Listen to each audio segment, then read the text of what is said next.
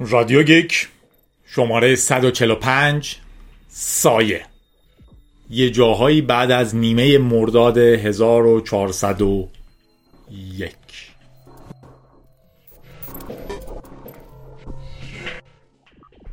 سلام خب خوش اومدین به یک رادیو گیک دیگه که تقریبا داریم دو هفته یه بار بودنش رو حفظ می‌کنیم سعی می‌کنیم فشرده ترش کنیم که خبرهای باحالتری رو بتونیم بگیم. رادیویی که توش حرف داشتم فکر می‌کردم درست قبلش الان یهو به نظرم رسید که اینجا نکردم. بکنمش رادیو جادی. چون بعضیا میگن اینایی که میگه geek ی نیست. اینایی که میگم چیزایی که من دوست دارم. در نتیجه کم کم شاید اسمشو بکنم رادیو جادی غیر رسمی. از این نظر که حالا نمی‌خوام برم official نه برند داریم نه هیچ. رادیو جادی راحت تره. چه ایده ای بود گوشم رادیو گیک؟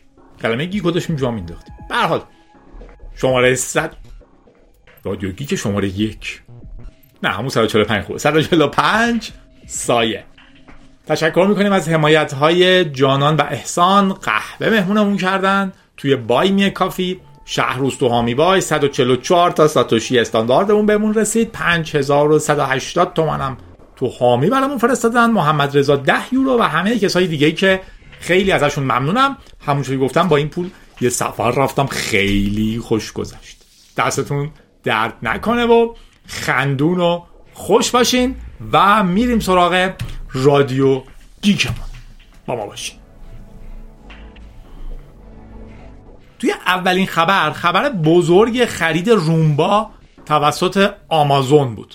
حالا اصطلاحا میگیم Roomba. در واقع شرکت iRobot بود. فکر کنم اسمش iRobot Corp شبیه اسمای مثل ربات iRobot Corp ولی خبر بود که شرکت آمازون در واقع خریدتش یک و هفت دهم میلیارد دلار. یه نکته جالبش اینه که اولا می‌بینین که شرکتیه که سخت افزار می‌سازه و میفروشه و یک و هفت دهم میلیارد قیمت گذاری میشه. در مقابل شرکت های نرم افزاری عدد عظیمی نیست در عین اینکه واقعا مجبور چیز رو فیزیکی بسازه که کار می‌کنه. سخت از ساختن یه چیز نرم افزاری که کار می‌کنه. ولی جمعه این خبر اومد و خیلی پربحث بود. ماجرا اینه که آمازون فقط یک شرکت نه رومبا که ساخته میشه توسط آی روبوت فقط یه جارو نیست. رومبا ها رو اگر بشناسین همونان که در واقع یه جاروی مسطح گردی ان معمولا که تو خونه راه میرن چیزا رو جارو می‌کنن. من یه دونه شیائومی داشتم و همون موقعی که خریده بودم فکر کنم و چند بار دیگه تو رادیو گیک در مورد feature اصلیش حرف زدیم. شما یه جونور برقی که به اینترنت وصله و با شرکتش حرف می‌زنه رو میندازین تو خونهتون که افتخارم می‌کنه که من 18 مدل سنسور دارم. حضور آدما رو تشخیص میدم ابعاد خونه رو تشخیص میدم کم کم دمای هواتون رو تشخیص میدم شب که میخوابین رو تشخیص میدم اتاقتون چند متره کجا چه مبلی گذاشتین یه چشم دارم که می‌تونم بگم چه رنگی رو دوست دارین و غیره و غیره. الزاما همه اینا رو ندارن. هرچند که میگم شیائومی افتخار می‌کنه واقعا میگه مثلا من 16 مدل سنسور مختلف رو تو خونه شما میچرخونم. و اتفاقا اولین باری که روشنش می‌کنین تو خونه راه میفته و یه نقشه خیلی دقیقی از خونهتون که بعدم بهش تو موبایلتون نگاه می‌کنیم میگه چه بامزه ببینیم پایه می‌ذارم دیده اینجاست. ای ببین چقدر بامزه است. این آینه هر رو دیده تشخیص داده. با اینکه تو فلان اتاق گفتم نره ولی از دور نگاه کرده تقریبا ابعاد اتاقم دستشه. در واقع شما یه ابزار نقشه برداری دقیق از خونتون رو خریدین گذاشتین تو خونه و الان آمازون اون شرکت رو خریده و ابعاد دقیق خونه شما رو داره. نمیگیم بده یا خوبه. حتی می‌تونیم بحث کنیم که خب من بدم نمیاد. اتفاقا آمازون من بگه که تو اگر فلان مبل بخری بذاری اون گوشه خیلی به خونت میادا ولی باید بدونیم که چه اتفاقی داره میفته در واقع من الان یه ابزاری تو خونم دارم که آمازون باهاش تمام سنسورهای پیشرفتش رو استفاده می‌کنه برای تشخیص اتفاقات توی خونه من. قبلا یه چیزی مثل اکو مثلا حالا دستیار هوشمند آمازون که صوتی باش حرف می‌زنیم. میخریدم میذاشتمش تو سالن و به بدبختی و فلاکت خبر داشت که تو اتاق پذیراییه چون اسمشو گذاشته بودم. الان متراژ دقیق خونه کف خونم چی ریخته؟ آیا اسباب بازی ریخته؟ پس بچه دارم یا نه؟ شبکه میخوابم؟ تلویزیونم چی پخش می‌کنه؟ و همه چیز رو می‌تونه با این ابزار بفهمه. برای اینه که این خرید انقدر تو اخبار پر سر صدا بود و می‌گفتن قدرت خیلی زیادی میده.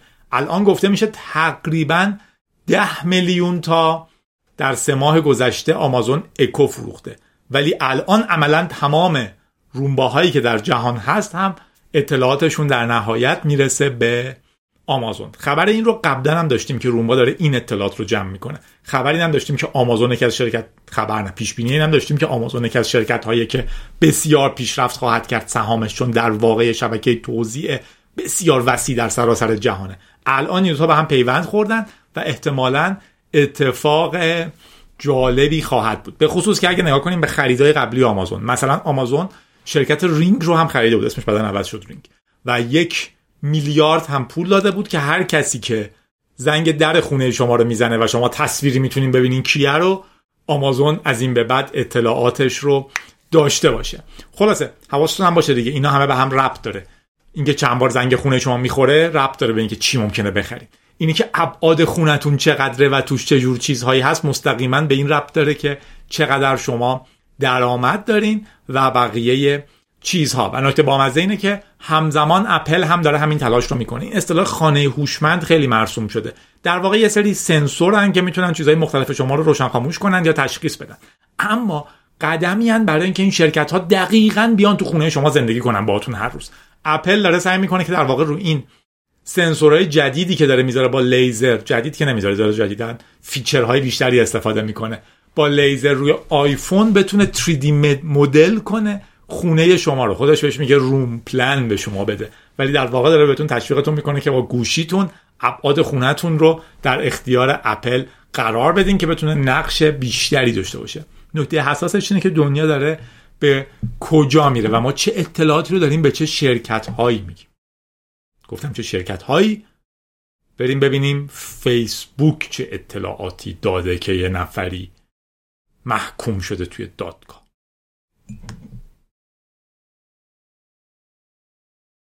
توی نبراسکا اگه اشتباه کنم اونجا که پنی ازش اومده بود یه دختر 17 ساله و مادرش رفتن دادگاه به حالا جرم سخت جنین. این داستان سخت جنین تو آمریکا خیلی جدیه. در واقع بسیار چقدر محافظه کارها و سنتی بیان روی کار چقدر آدم های مدرن تر آدم های لیبرال تر آدم های جدید تر بیان که حقوق فردی براشون محترم بیان سر کار. در نهایت ایده اینه که سخت جنین قانونیه یا نیست. آمریکا یک از کشورهایی بود که در واقع قوانین سخت جنین رو تصویب کرده بود و آدم ها یه حق سخت جنین داشتن. ایده هم خیلی متنوع است در واقع تا یه سنی می‌تونه اتفاق بیفته. در واقع منظورم تا یه هفته ای از بارداری بعضی ها اینجوریان که نه جنین انسان رو شما می‌خواین بکشین. همین آدما میرن ممکنه خود ارزایی کنن و میلیون ها انسان رو بکشن و اصلا ناراحت نباشن که این میلیون ها انسانی که ریختن در چاهک فاضلاب چی میشن بیچاره؟ آره واقعا چی میشن این میلیون ها انسان؟ یا مثلا شما اگر یه سیبو می‌خورین هستش رو قورت میدین تصور می‌کنین من یه درخت قورت دادم حالا چی میشه؟ مگر اینکه 6 سالتون باشه یا حتی کمتر فکر کنم 4 سال اینا این نگرانی ها رو دارن که اگر هست رو بخورن تو دلشون درخت در میاد. ولی در واقع شما یه چون سیبو میندازین دور فکر می‌کنین من یک جنگل رو یک باغ سیب رو از بین بردم با این کار. در واقع اینا یه لولی دارن که کجا درخت میشن. اگر یه در واقع سخت جنین مثلا قوانین داره تو ایران هم حتی در واقع قوانین داره و شما می‌تونین سخت کنین جنینتون رو. دقت کنین اسمش جنینه نوزاد نیستش. نوزاد اونه که به دنیا اومده. لول های مختلفی داره. حتی قبل از جنین شما یه جایی نطفه فقط دارین. اگر در واقع شما دارین تخم مرغ می‌خورین احساس نمی‌کنین دارین یه جوجه می‌خورین. فکر می‌کنین دارین تخم مرغ می‌خورین. اینا چیزهای مختلفی هن که تبدیل میشن با هم. یا اگه شما سیب می‌خورین الزاما فکر نمی‌کنین خب پس من برم درختشم بخورم چون اینا یه چیزن. چیزا به هم تبدیل میشن در حین رشد. به هر حال تو ایران ما قوانین سخت جنین داریم. حالا الان هی دارن سختترش می‌کنن. خیلی هم بامزه است. چون فکر می‌کنن جمعیت کمه و باید جمعیت رو زیاد کنن چون که به هر حال آدم لازم دارن. حین اینکه ما برای همین 80 میلیون هم نه آب داریم نه برق داریم نه اینترنت داریم نه پول نه خونه نه ماشین نه جاده نه خیابون نه پارکینگ. ولی فکر می‌کنم با جلوگیری از سخت جنین می‌تونن جمعیت رو زیاد کنن. اتفاقا ایده اینه که با زیاد کردن رفاه میشه جمعیت رو زیاد کرد وگرنه کلا چند تا سخت جنین ما داریم. به هر حال بحث های قاطی پاتیه. اما تو این مورد حرفمون این نیست که این دختره در سخت جنینش درست بوده یا نه. در نهایت با یه داروی خانگی که می‌تونسته بخره سخت جنین کرده در در در واقع جنینش در هفته ای هم بوده که از نظر داروه هم سخت جنین درستی نبوده و غیره و غیره. اما اتفاق حساسش اینه که در نهایت دادگاه حکم داده پرگنات اسم اون داروی که استفاده کرد. اسم چون بامزه بود گفتم پرگنات ولی در نهایت اتفاقی که افتاده اینه که دادگاه از ایده سخت جنین اتفاق افتاده بوده که بعد از 20 هفتگی بوده که قانونی بوده. اما دادگاه درخواست داده به شرکت متا که در واقع شرکت مادر فیسبوک الان حساب میشه قبلا بهش می‌گفتیم فیسبوک و درخواست کرده اطلاعات messaging کامل این دختر و مادر رو به من بدید.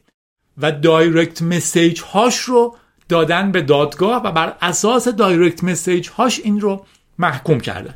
این یه خطیه که به شکل جالبی در این سه تا رادیوی پشت سر هم داره اتفاق میفته. شما چقدر data هاتون private ه؟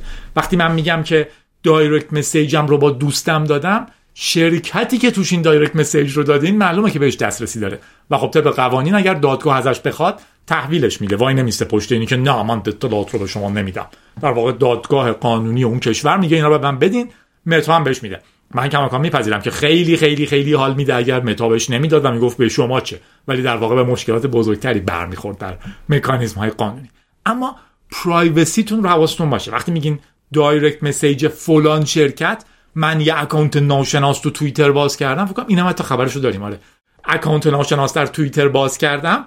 معنیش اینه که برای user های دیگه توییتر ناشناسه. کارمند توییتر به خوبی می‌دونه شما با چه IP وصل شدین یا با چه شماره این رو تایید کردین این نکته بسیار مهم. آدم ها از این شاکی که یه آدمی فکر می‌کرده در direct message فیسبوکش می‌تونه اطلاعاتش خصوصی نگه داشته باشه و وقتی به گزارش Motherboard البته مطلب توی وایس وایس معمولا خیلی reference خوبی نیست. ولی چون از Motherboard نقل کرده من براتون خوندمش. در نهایت دادگاه عالی به متا گفته که direct message ای این آدم رو به من بدین و بعدا تو direct message اش خونده و دیده که اینها برنامه ریزی کردن برای سخت جنین غیرقانونی در اون ایالت و طرف رو محکوم کردن. در واقع فیسبوک همکاری کرده در لو دادن یه آدم. خبر بعدیمون ماجرای سولاناست و اینکه ممکنه خیلی وضعش بد باشه. من قیمتش رو نکردم. اصولا هم علاقه من به قیمت نیستم ولی جالب می بود اگر قیمتش رو چک می‌کردم. ماجرای تورنادو کش کرک داونه که ب... او نه این به سولانا ربطی نداره. سولانا یه فلاکت دیگه برمیگردیم با خبر واقعی. خبر رو اشتباه کردم. داشتم به ارتباط تا خبر دیگه فکر می‌کنم همه خبر رو هم قاطی می‌کردم. یه خبر بزرگ می‌گفتم بهتر بود. خلاصه منظورم که تمام اخبار این رادیو رو باید قاطی می‌کردم. یه خبر بهتون می‌گفتم. اونم خلاصش اینه که مواظب باشین. خبر اینه که تریجری دپارتمنت تو آمریکا فکر کنم بهش میشه خزانه داری یک کرک داونی رو سرکوبی رو شروع کرده روی تورنادو کش. ماجرا هم این بوده که تورنادو کش با آدما اجازه می‌داده کریپتوشون رو میکس کنن. مسئله چیه؟ اگر من از شما یه دریافتی در مثلا بیت کوین داشته باشم شما می‌تونین برین نگاه کنین که این چه آدرسی بوده که پول براش فرستادین و چه کسان دیگه ای به این آدرس پول فرستادن. یا حتی توی خیلی از بلاک چین ها میشه blockchain explorer ها رو دید و دید شما قبلا چه پول هایی گرفتین. این پولتون رو الان به کجا منتقل کردین؟ تمام این مسیر دیده میشه و در نهایت ببینم که شما کجا با این رفتین خونه خریدین. منتقل کردین به یکی و اون آدم خونهش رو منتقل کرده به شما.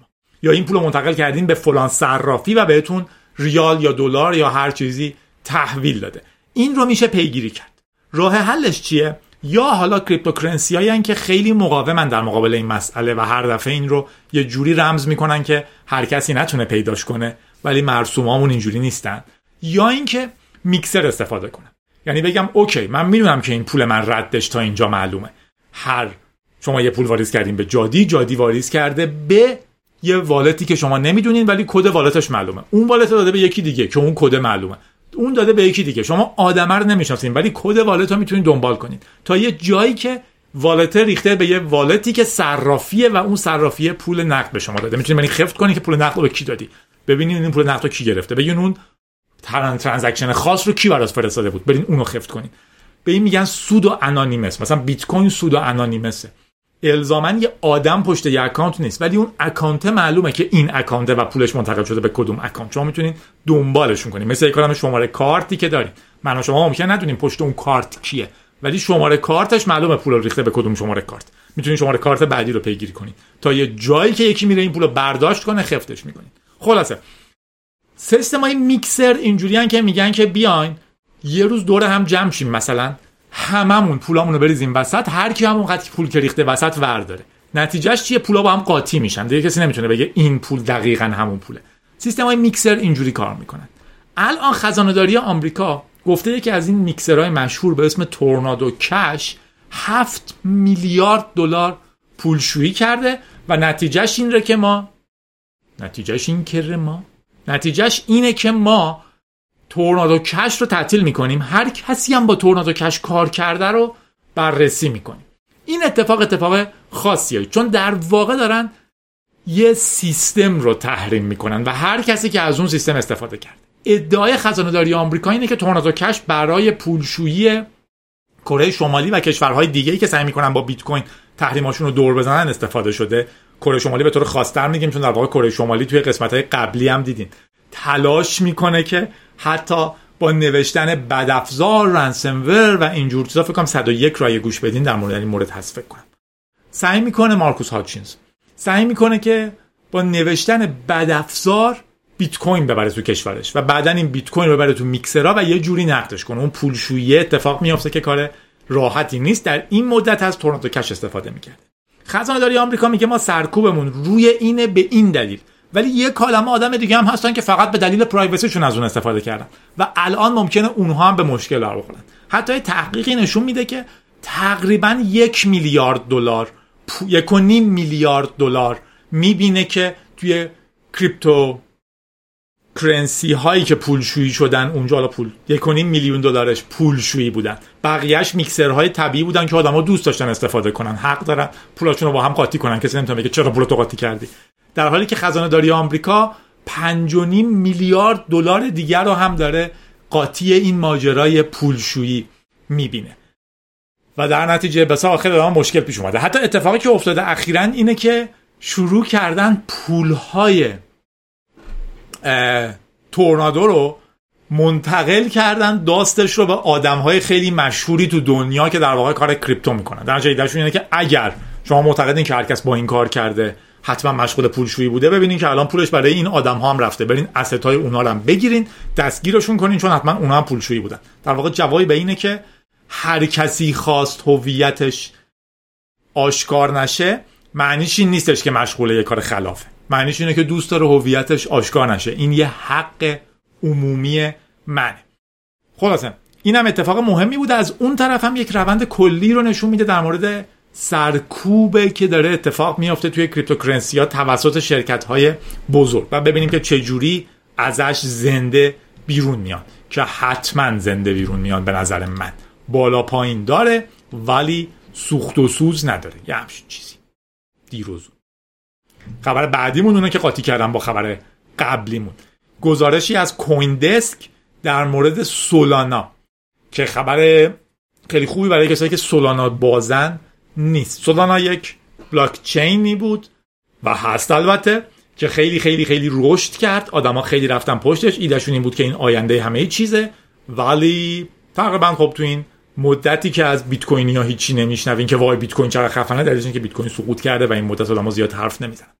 سولانا هم تو همون وضعیت حضیضه فعلا و خوابیده تا ببینیم چی میشه. اما این گزارش که دنی نلسون و تریسی ونگ نوشتنش و CoinDesk منتشرش کرده که خب reference نسبتا مهمیه میگه که به نظر میاد تلاش های زیادی شده که سولانا بزرگتر از اون چیزی که هست دیده بشه. سولانا در واقع decentralized finance های زیادی روش بودن. اپلیکیشن های finance decentralized. مثل اینکه بتونین پول قرض بدین پول بذارین بیشتر بشه یا هر جور اپلیکیشنی که پول بذارین بیشتر بشه منطقی یا در واقع از طریق قرض دادن. البته کلاهبرداری هم خب توش می‌تونه زیاد باشه. ولی کلا این حوزه DeFi decentralized finance خیلی حوزه جذاب و بزرگی اما این گزارش داره میگه که به نظر میاد TVL ی که total value locked ی که تو سولانا بوده و 7.5 میلیارد دلار به نظر می‌رسیده به اون بزرگی هم که می‌گفتن نیست. TVL یکی از چیزهایی که خیلی خیلی جذابه در DeFi های مختلف. وقتی شما میرین نگاه کنین که یه بلاک چین چجوری کار می‌کنه در واقع وضعیت ماجرای مالیش چیه؟ یا یه سیستم DeFi چجوری کار می‌کنه یا بلاک چین یا smart contract TVL بخش مهم میشه. TVL به شما میگه که آدما انگار چقدر پول بردن اون تو و الان اون توه. یه همچین چیزی. تخصص من اینا نیست و برام جذابم نیستن اما این نکته جالبی داره. الان نشون میده که چندین نفر چندین پروژه دیفای مختلف بزرگ متفاوت رو توی سولانا داشتن که 7.5 میلیارد دلار هم توش دیده می شده که لاک شده. اما الان معلوم شده که دو تا برادر بودن دیلن و یان ماکالینو ماکالیناو. و تمام اون هویت های مختلفی که برنامه نویس های متنوع سیستم های متنوعی رو رو سولانا درست کرده بودن که 7.5 میلیارد بوده همین دو نفر بودن که با اسم های مختلف کار می‌کردن و تا اینجاش خیلی دردناک نیست. دردناکش اونجاست که بعدا میگه که اینها یه جایی این دوتا برادر یه وبلاگی نوشتن که توش نوشته بودن که ما داریم یه کاری می‌کنیم که تو یکی از بلاک چین ها پوله های مختلفی که بیان به نظر بیاد که چند بار اومدن. انگار یه دلاری که دارین رو چند بار بشمارید مثل اینکه به من بگین جایی چقدر سرمایه داری؟ من بگم چهار میلیارد تومن. بعد بگین وای اینجوریه. بعد شروع کنم پولامو شمردم بعد یه 100 میلیون تومنی که دارم تو بانک رو 20 بار بشمرم و بگم دیدی چقدر پول زیاد داشتم؟ به نظر میاد یه همچین کلاهبرداری توی سولانا اتفاق افتاده. قیمتش اون زمانی که انقدر مد شد از 40 دلار رسید به 259 دلار و خب همه هم ریختن شروع کردن خریدن. هنوزم نظر من سولانا تکنیکالی چیز جالبیه. من بهش علاقه مندم خیلی کم در موردش می‌دونم. یه دونم سولانا در زندگیم ندارم هیچ دیفایی هم توش کار نکردم. ولی تکنیکالی جزء چین هایی که جالبه. اما ظاهرا این پروژه سعی کرده بزرگتر از اون چیزی که هست نشونش بده. این برادرها نوشتن که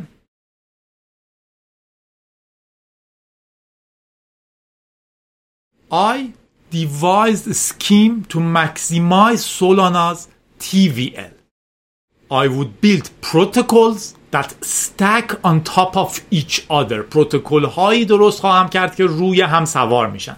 Such that a dollar could be counted several times. به نظر میاد که توی این بلاک پستی که منتشرش هم نکرده نمی‌دونم مادربرد چجوری بهش دست پیدا کرده ببخشید کوین دسک چجوری بهش دست پیدا کرده توضیح می‌داده که من دارم همچین کاری می‌کنم.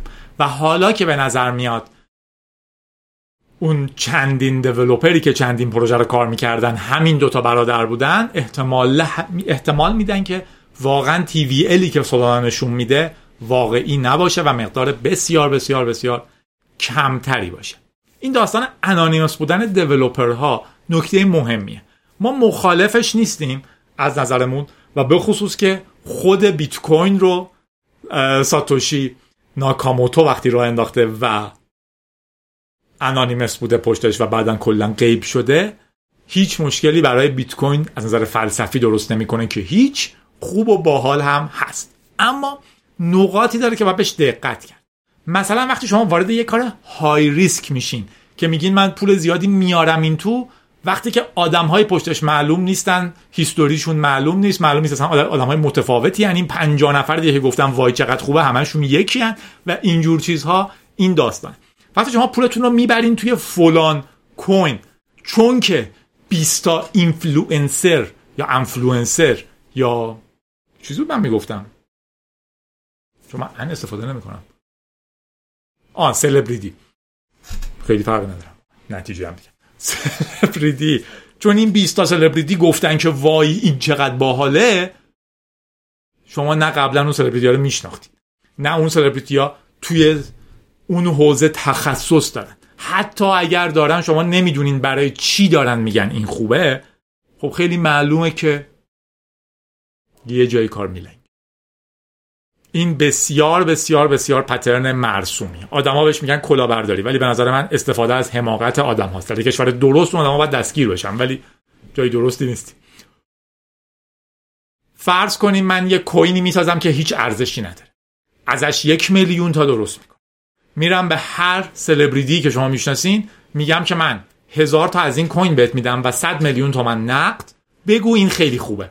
100 میلیون رو می‌گیری یه پست می‌ذاری که وای این چقدر خوبه. من اتفاقا خودم خریدم چون میره بالا منم تخصصم همینه. هیچ کسی هم کنه دیروز شما تخصصت زیاد خوردن بوده. که اونم حال بهم ولی واقعیت امر اینه که شما یهو می‌بینین که 100 نفر آدمی که فالوور دارن. چی گفتن؟ اینو بخرین. قیمتش هم کمه. شما میگین خب من بخرم شاید زیاد شد. شما می‌خرین یکی دیگه می‌خره یکی دیگه می‌خره یهو قیمتش شروع می‌کنه خیلی رفتن بالا. سلبریتی که هزار تا داشته. میفروشه. دونه ایشو یه میلیون. بقیه هم که صدها میلیون از این داشتن. شروع می‌کنن تا جایی که می‌تونن میفروشن.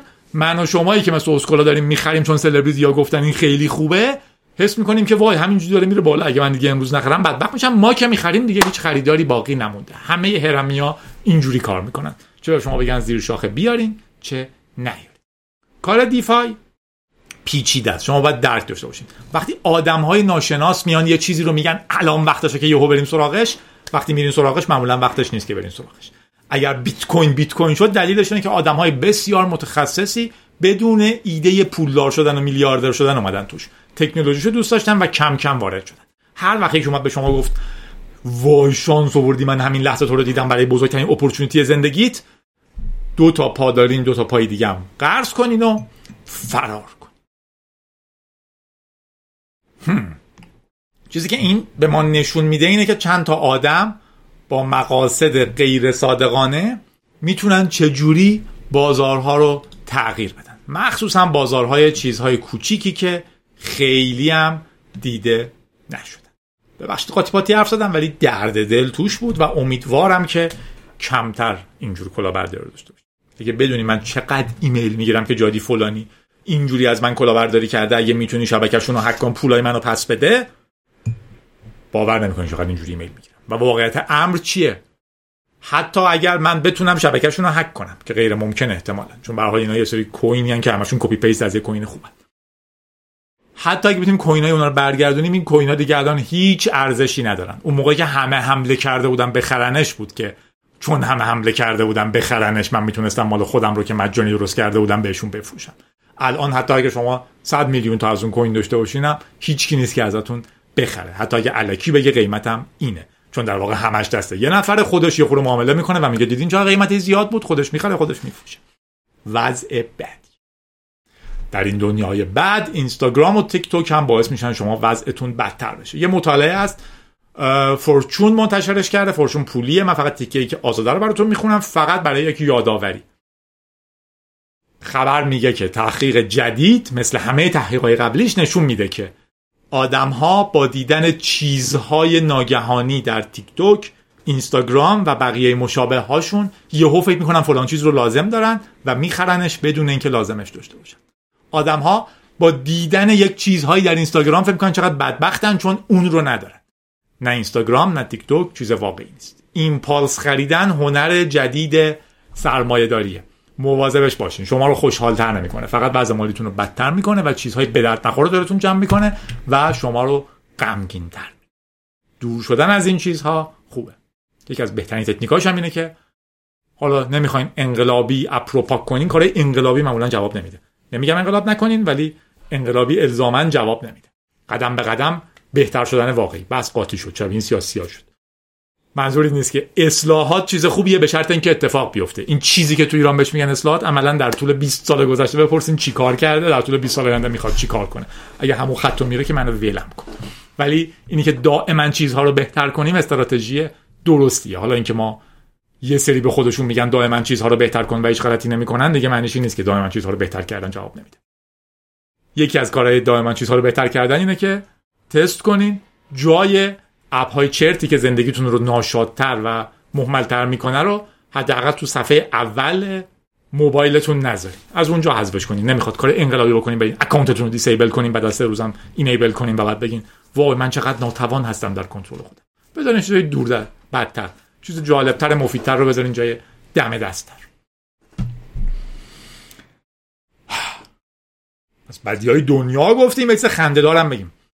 Confluence مجموعه app بسیار مهمیه. خیلی از شرکت های مهم جهان از Confluence استفاده می‌کنن برای ticket اشون برای wiki شون برای Kanban شون و بقیه چیزها. الان معلوم شده که Confluence تو app questions for Confluence ش یه پسورد رو hard code کرده. username ش رو hard code کرده account ش رو hard code کرده ایمیلش رو hard code کرده. hard code یعنی اینکه سفت نوشتتش تو کد.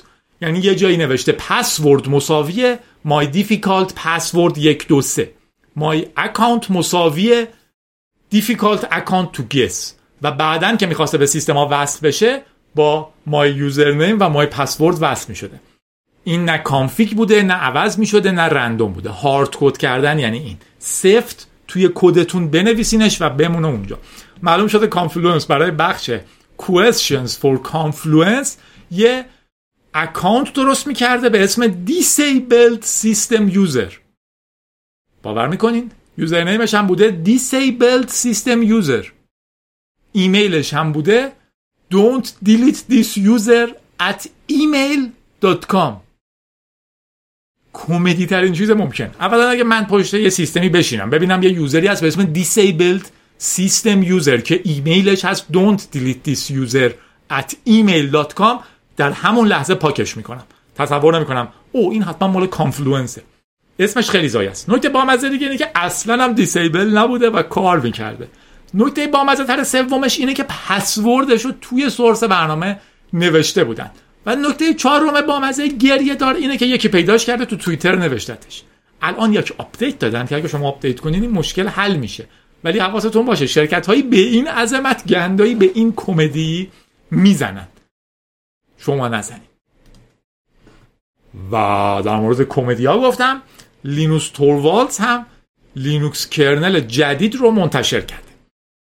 5.19 من همه لینوکس kernel ها رو خبرش رو نمیگم چون هر هر چند وقت یه بار یکی میاد و اصلا ایده دیگه اینه که انقدر اتفاق عظیمی نباشه. 5.19 منتشر شده خودش اتفاق خیلی عظیمی بوده یا نبوده feature های بامزه ای داره. ولی خبر باحال این بوده که توروالز تو ایمیل انتشارش در واقع release notes ش نوشته که من این رو از یک دونه کامپیوتر ARM میفرستم. در واقع از یه دونه اپل ARM مکبوک فرستاده. یه مک مکبوک ایر خریده روش لینوکس نصب کرده و از اون فرستاده. خوشبختانه از خود سیستم عامل مک نفرستاده ایمیل رو. ولی اتفاق جالبی بوده. قبلا هم توروالز کامپیوترهای اپل داشته پاور بوک داشته بعدش فکر کنم یه مک بوک داشته و در کل با سخت افزار اپل خوبه و یه بارم میگفتش که تنها سخت افزار decent ی که decent با حال و خوب و قابل دفاعی که الان هست مکبوک ایره که صفحش کوچیکه سبکه و خوب کار می‌کنه. نظر شخصی منم بخواین واقعا یکی از بهترین سخت افزارهایی که می‌بینین بدنه قابل قبول محکم و غیره و غیره و غیره مکبوکه. قدیما می‌گفتیم خب معلوم وقتی دو برابر یه دونه کامپیوتر دیگه براش پول میدیم الان به شکل عجیبی یه لنوو اگه بخریم گرونتره و بدنش به اون قرص و محکمی مکبوک نیست. یه پروژه هست به اسم آساهی لینوکس که سعی می‌کنه reverse engineer کنه سخت افزارهای اپل رو و درایوراشو درست کنه و باعث بشه که لینوکس بتونه روی مکبوک ها و سخت افزارهای اپل کار کنه. الان و البته یه خوبیش هم اینه که آساهی لینوکس تمام چیزهاش رو upstream هم میده. یعنی تغییراتی که میده برای اینکه بتونه لینوکس روی مکبوک و سخت افزارهای اپل کار کنه رو upstream هم میده تو جهت بالا. در واقع اضافهشون می‌کنه واقعا به kernel لینوکس که بقیه توزیع ها هم بتونن روی این سخت افزارها به خوبی کار کنن. الان هم به نظر میاد توروالز با خوشحالی زیاد یه دونه مکبوک ایر داره که احتمالا M2 جدید مکه و روش آساهی داره و این ایمیل رو از اون زده و گفته خوشحاله که به زودی می‌تونه احتمالا در سفرش این ماشین رو با خودش ببره. نکته باحالش اینه که و جالبش اینه که در واقع چیزی که باعث شده تورواز خوشحال بشه و احتمالا بخره و این رو تست کنه معماری آرمیه که این مکبوک ها دارن که خب از معماری اینتل و AMD فاصله گرفته. و باعث شده طول عمر باتری کم بیشتر خیلی خیلی بیشتری داشته باشیم حرارت کمتری تولید کنه و بقیه چیزها.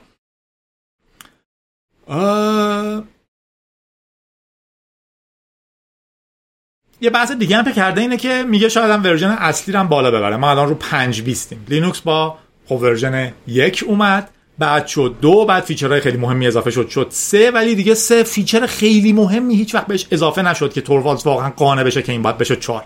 در یه روزی همینجوری گفت version بعدی رو اسمشو می‌ذاریم چهار که دیگه حوصله‌ام سر رفته است. بعدم یه بار رای گیری کرد گفتش چهار رو می‌کنیم پنج. ولی چون در واقع ایدهشون اینه که ما چیزهای مهمی که در kernel لینوکس قرار بود انجام بشه انجام شده. ایده انقلابی توش وجود نداره که ما اون موقع version اصلی اونو ببریم بالا. برای گفته من اینو گذاشتم 5 19 شاید بعدی رو کردیم version 6 دلیلش هم اینه که اون 19 دیگه داره خیلی گنده میشه. من با عددهای گنده مشکل دارم. ترجیح میدم که بکنم 6 ممیز 0 بعضی هم میگن که Rust support که اضافه بشه ایده خوبیه که بکنیمش 6 اثاث منزل رد شد ولی صداشو کم کرده. بعدش اینطوری شدم صدای مته زیاد شده. اثاث منزل به نظر صداش کم. خلاصه لینوکس kernel جدید هم اومد از روی مکبوک. اگر شما جز اونایی هستین که fanboy عجیبی فکر می‌کنین زندگیتون در مخالفت با اپل خلاصه شده حواستون باشه. یکی مثل توروالز مکبوک رو می‌خره تست می‌کنه روش لینوکس نصب می‌کنه حالش رو می‌بره. من و شما پیاده نظام اپل و سامسونگ و نمی‌دونم این چیزا نباید باشیم. لنوو و غیره. در واقع محمله. اعتقاد داشتن به آزادی خوبه. اگر شما اون لولی هستین که نظر فلسفی فکر می‌کنین که هیچ چیزی که کمپانی های اینجوری میدن و نباید استفاده کنین خیلی هم باعث خوشحالی جهانیان خواهد بود و نظر فلسفی بسیار ارزشمند. ولی اینکه وای مدل من اینه برند من اونه این دوتا دوربین داره اینا فقط شما رو اسکل کردن که بهتون چیز بفروشن حواستون باشه. بالاتر از این خودتون رو ببینید فلسفه رو درک کنید نه. مدل اینی که می‌خوایم اونو بفروشیم به این. چه بامزه.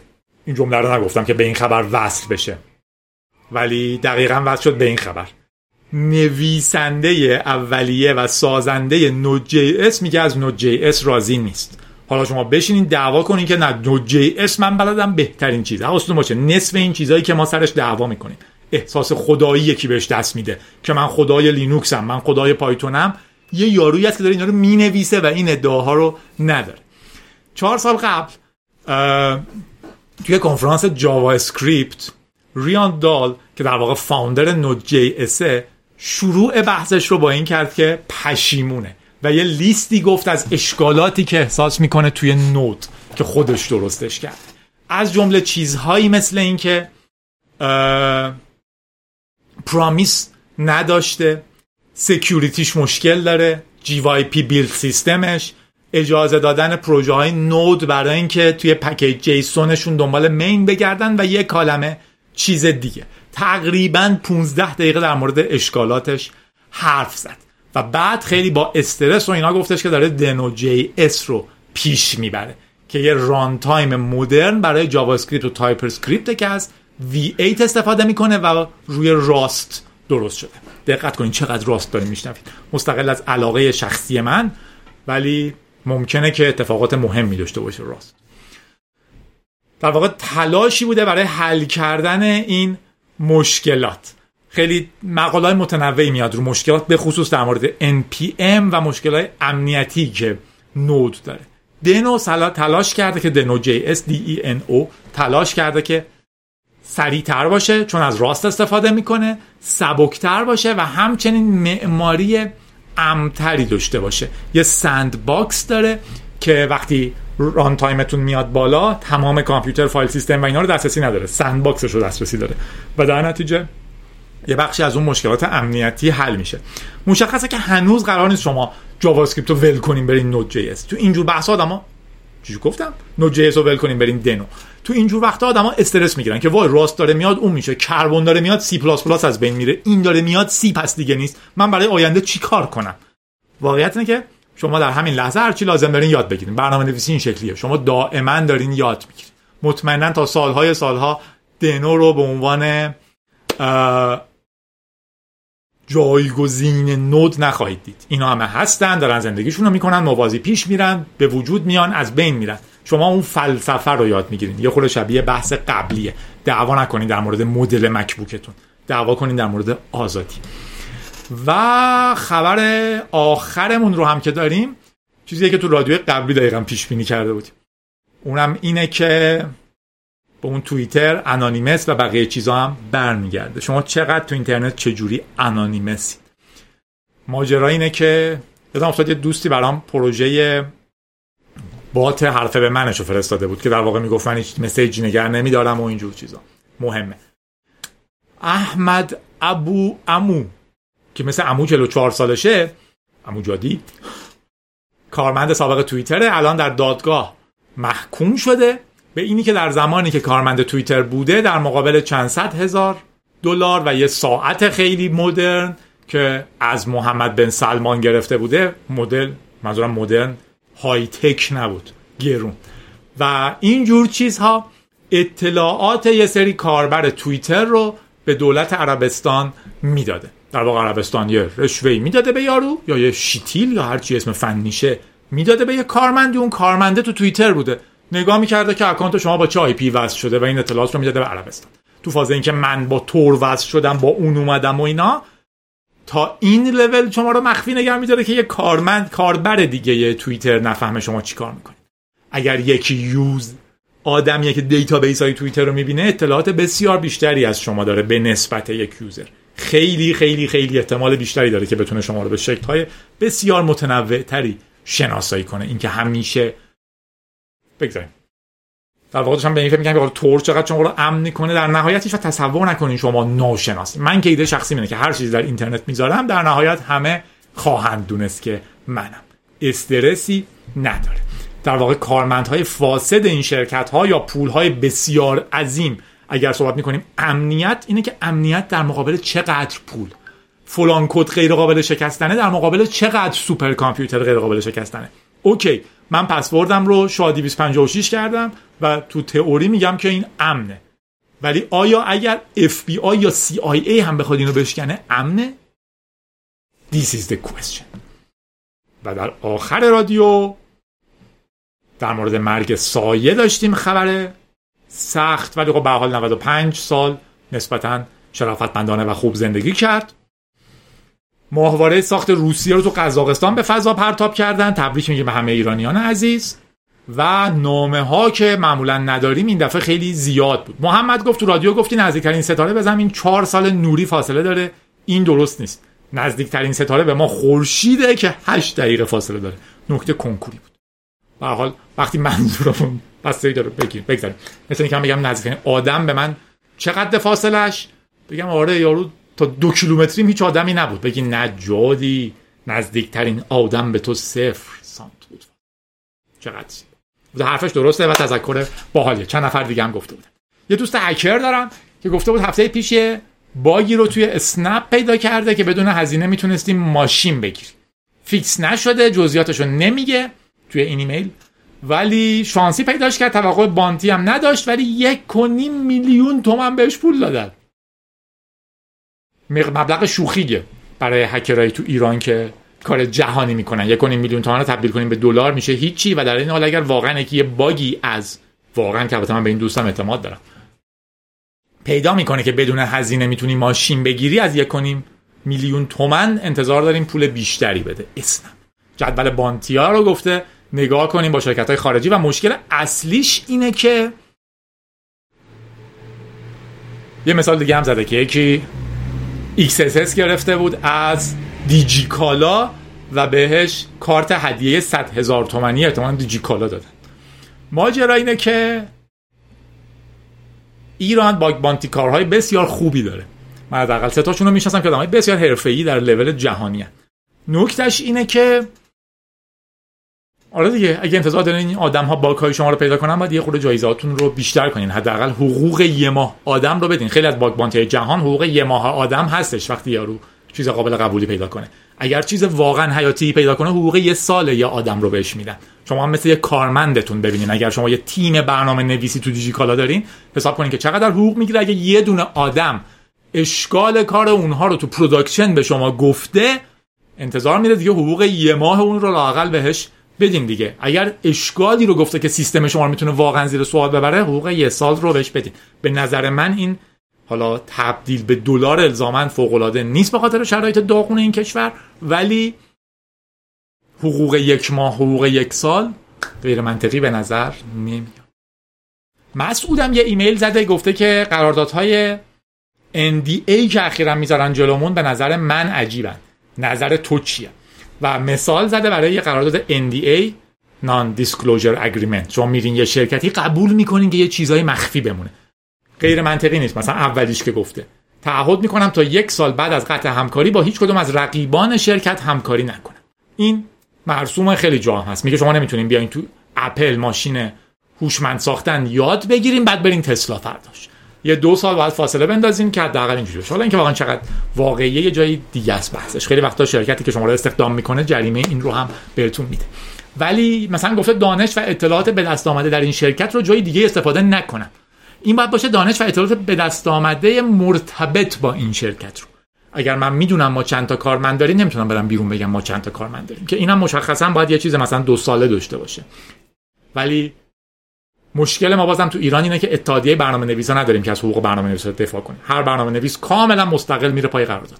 اگر اتحادیه باشه شما ماهانه مثلا 100 هزار تومن اشتراک اتحادیه‌تون رو میدین. به جاش وقتی میرین سر کار قراردادتون خوبه. اگر یکی بهتون بگه سفته بده که بیای سر کار ازش شکایت میشه. اگه یکی حقوقتون رو نده اتحادیه دنبال می‌کنه و بقیه چیزها. حداقل حقوقتون رو نگوشییت می‌کنه و بقیه چیزها. یکی دیگه هم پویان بود که بهم یه ایمیل طولانی در مورد شیوه محاسبه سرعت نور در قدیم زده بود که بیاین با هم بهش گوش بدیم. سلام عرض می‌کنم خدمت همه دوستان عزیز. از جمله جادی گرامی. خیلی سریع و مفصل بخوام توضیح بدم. همونجور که تو پادکست قبلی هم توضیح داده شد. از دوران باستان تصور فلاسفه بر این بودش که سرعت نور بینهایته. یعنی وقتی که اتفاقی اونجا یه جایی میفته به صورت آنی نور می‌رسه به مقصد و همون لحظه می‌فهمیم چه اتفاقی میفته بعضی گمان زنی می‌کردن مثلا خود گالیله. حد زد یه آزمایشی هم کرد که حالا خود جالی بیشتر توضیح داد که سعی کنه سرعت نور رو اندازه بگیره. بین دو تا تپه مثلا یک نفر فانوسی بیاره بالا بعد اون یکی هر وقت سیگنال نوری دید با واکنش نشون بده. ولی خب نتیجه این نگرفت. خلاصه نتیجهش این شدش که یا سرعت نور بینهایته و یا اونقدر سریعه که اصلا با ابزار فعلی نمی‌تونیم اندازش بگیریم. یکی از کار دیگه که گالیله انجام داد این بودش که با استفاده از تلسکوپ چهار تا قمر گالیله‌ای مشتری رو کشف کرد. از جمله آیو. چهار تا قمر قمر غول پیکر بودن به دور مشتری میچرخیدن. البته حالا امروز می‌دونیم قمر خیلی بیشتری داره. آیو یکی از نزدیکتریناش بود و بین چهار تا قمر گالیله‌ای نزدیکترین. و تقریبا هر چهل و دو ساعت یک دور دور مشتری میچرخید. خود گالیله پیشنهاد داد که ما از این چرخشش می‌تونیم به عنوان یک ساعت سماوی استفاده کنیم برای ناوبری. حالا چرا برای ناوبری؟ توی اون دوران کشتی ها توی اقیانوس خب جی پی اس طبیعتا نبود. عرض جغرافیایی نسبتا راحت می‌تونستن تخمین بزنن. کافی بود مثلا تو شب توی نیمکره شمالی به ستاره قطبی نگاه کنن ببینن چقدر زاویه داره با افق. یا تو نیمکره جنوبی هم ستاره قطبی معلوم نبود تکنیک های دیگه داشتن صورت های فلکی دیگر نگاه می‌کردن تا جنوب سماوی رو مشخص کنن. آره. اگر یه ستاره مثلا ستاره قطبی دقیقا بالای نیمکره شمالی باشه محور چرخش زمین خب با عرض جغرافی هر چی بیایم از قطب به سمت استوا زاویه ستاره قطبی نسبت به افق هم کمتر میشه. روی همین حساب میشه حد زد میشه محاسبه کرد که عرض جغرافیمون چقدره چقدر از استوا فاصله داریم. طول جغرافی هم ما درد سر داشت. می‌شد حسابش کرد مشروط بر این که بدونیم زمان چقدره. چون که هر 15 درجه طول جغرافی میشه یک ساعت. زمین یه دایره 365 درجه است دیگه و 24 ساعت زمین میچرخه. پس هر 15 درجه روی طول جغرافیایی یک ساعت اختلاف زمانی داره. اگر که ما مثلا می‌دونستیم که اون لحظه وقت محلی چی است و مثلا وقت گرینویچ هم چی است خب خیلی راحت می‌شد اختلافش حساب کنیم بفهمیم طول جغرافیمون چیه. مسئله این بودش که اون زمان ساعتهای دقیق جیبی وجود نداشت. ساعتهای دقیق بود ولی پاندولی و خب اونا هم روی کشتی قابل استفاده نبودن به خاطر نوسانات عقب میافتادن. خلاصه دریانوردان این مشکل رو داشتن دنبال راهی بودن برای سنجش دقیق زمان. یه اخترشناس دانمارکی به نام اولر رومر توی قرن 17 هم اومد از همین ایده گالیله استفاده کرد. تلاش کرد با رصد آیو یه جور ساعت سماوی پیدا کنه. خب متوجه شدش که آیو وقتی دور مشتری داره میچرخه توی مدت زمانی میره توی سایه مشتری. به عبارت دیگه آیو گرفتگی رخ میده. حالا ما به, ما اختصار میگیم گرفتگی. و خب با اینکه این گرفتگی اصلا همیشه مشخص نبود اصلا بخشی از سال کلا مشتری مشخص نبود. مثلا اون طرف زمین بود توی روز بود نمی‌شد تو موقعیت دید. در حال حداقل برای بخشی از سال قابل استفاده بود دیگه. اومد گفتش که ما اون لحظه آغاز یا پایان گرفتگی هر کدومش رو بتونیم ببینیم. می‌تونیم به عنوان یک تیک برای این ساعت در نظر بگیریم. و اگه برنامه داشته باشیم که چه وقت گرفتگی شروع میشن یا پایان میشن یا تموم میشن و فاصله بین دوتاشون چقدره می‌تونیم زمان رو به صورت جهانی اندازه بگیریم. بنابراین همین کار رو شروع کرد. شروع کرد به مشاهده گرفتگی های آیو و ثبت زمانشون. ولی خب یه چیز عجیبی متوجه شد. وقتی که کلا متوجه شدش که فاصله بین دو تا گرفتگی یکسان نیست. به طور دقیق تر وقتی که زمین داره توی مدارش میچرخه و فاصلش تا مشتری کمتر میشه فاصله بین دو گرفتگی هم روند کاهشی داره.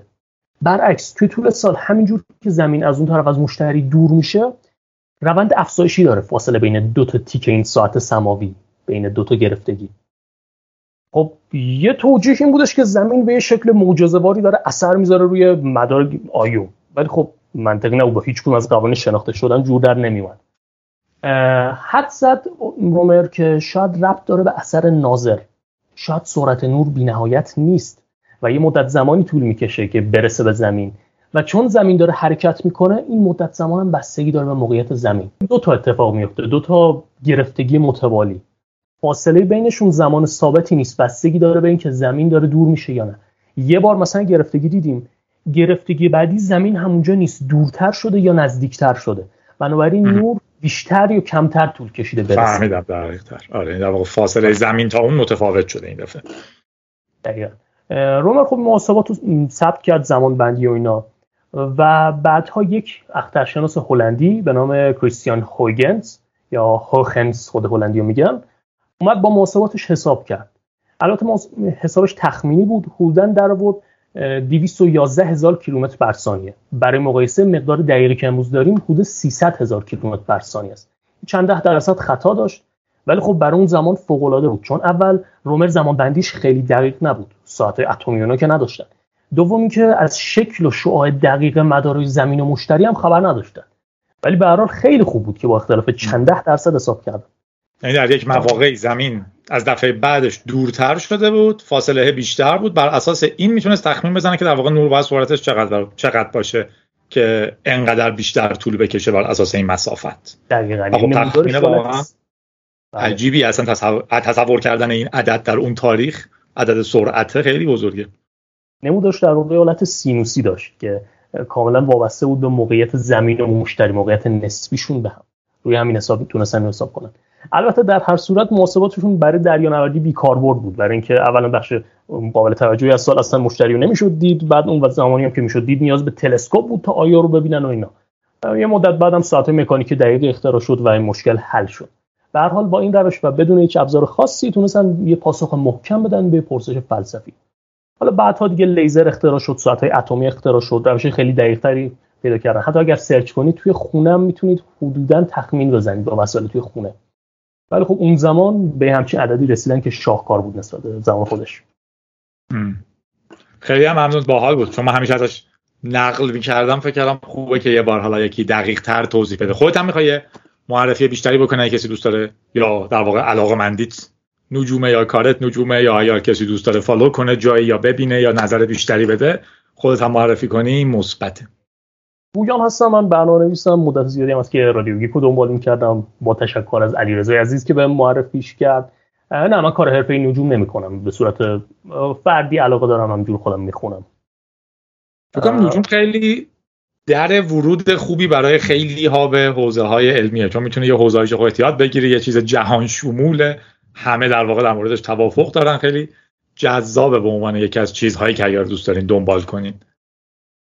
توصیه عمومی به آدم ها که اگر هیچ وقت دنبال نکردن یا سری بزنن شاید علاقه من بشن به یه چیزایش اگر کسی دوست داره شروع کنه می‌تونه search کنه تو گوگل منابع المپیاد نجوم.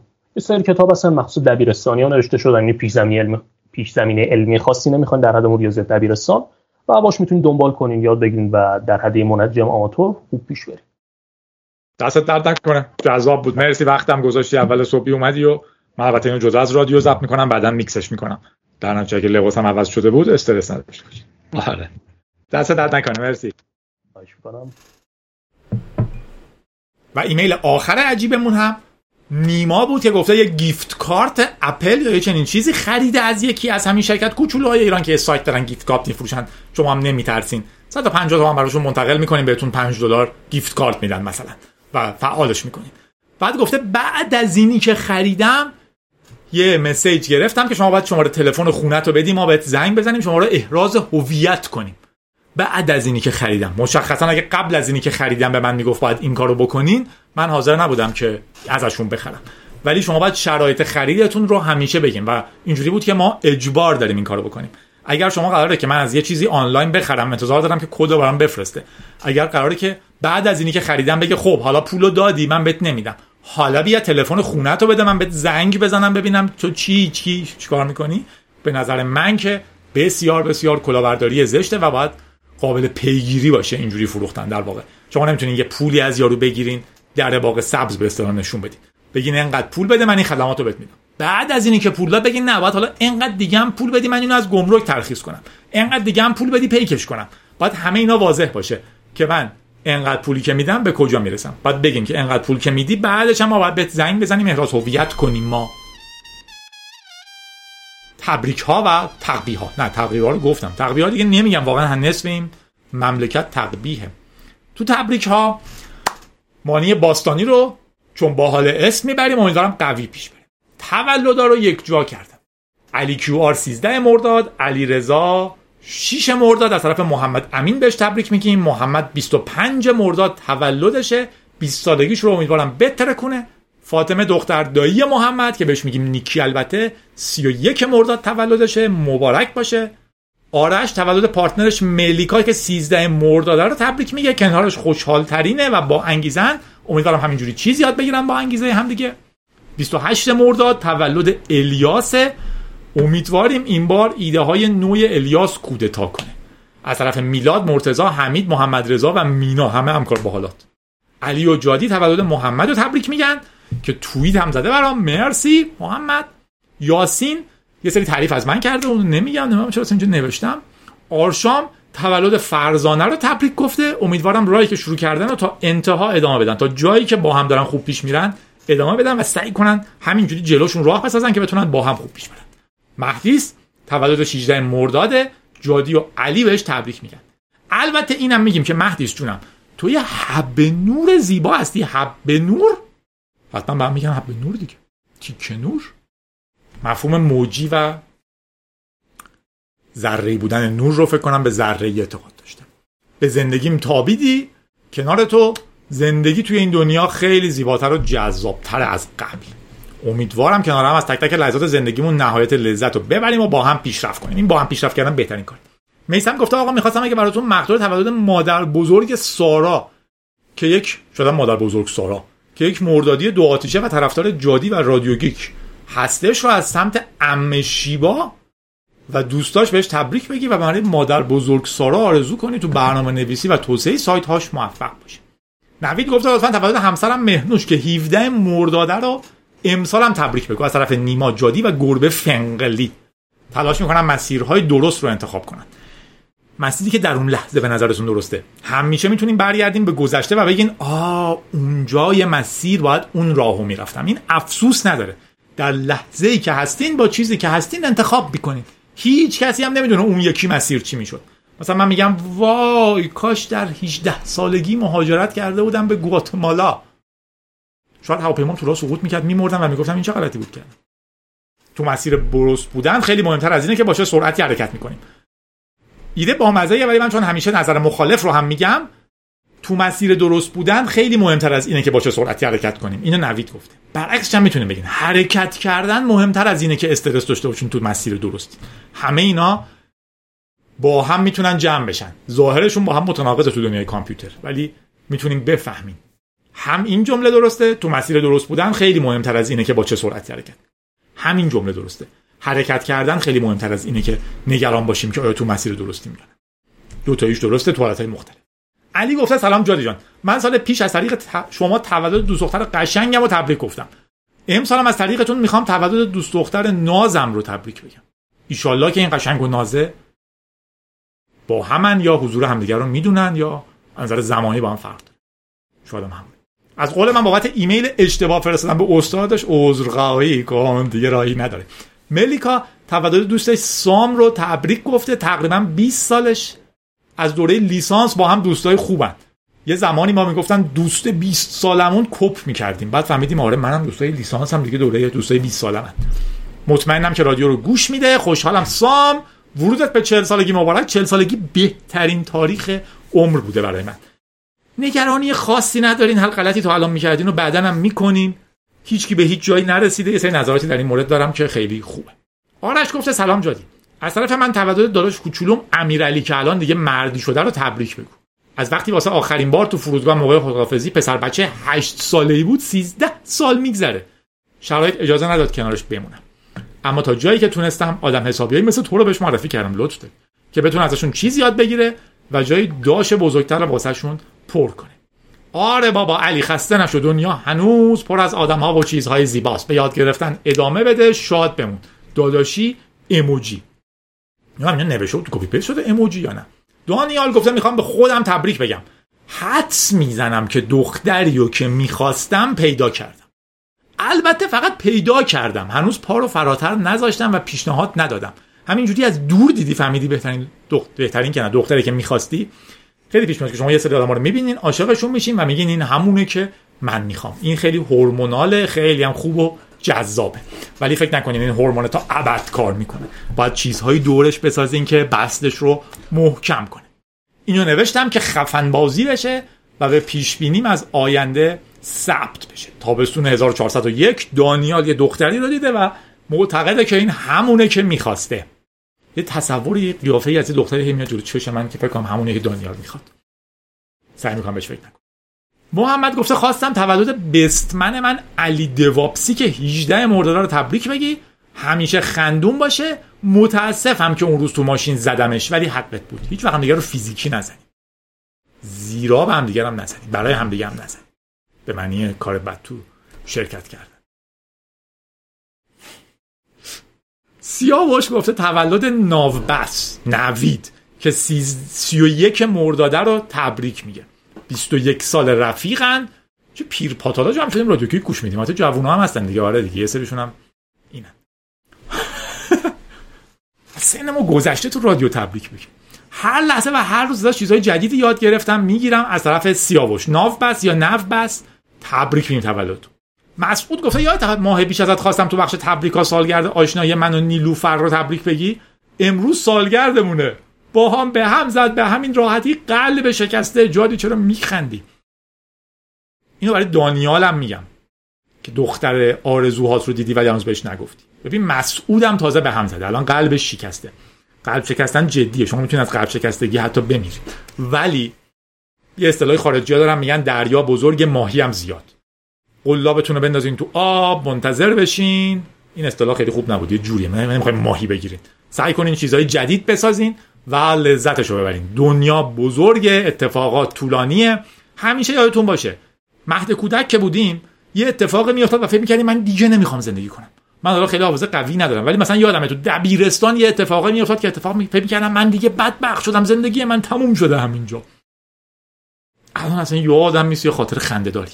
خیلی از اتفاقات زندگیتون اینجوری خواهد بود. به خصوص بعد از 40 سالگی. همیشه به این فکر کنین که آیا 5 سال بعد این یادتونه؟ آیا 10 سال بعد این یادتونه؟ معلومه که یادتونه. بهزاد گفته من بهزادم. آفرین. یه .NET کار که تازه پایتون رو شروع کرده و طرفدار دنیای آزاده.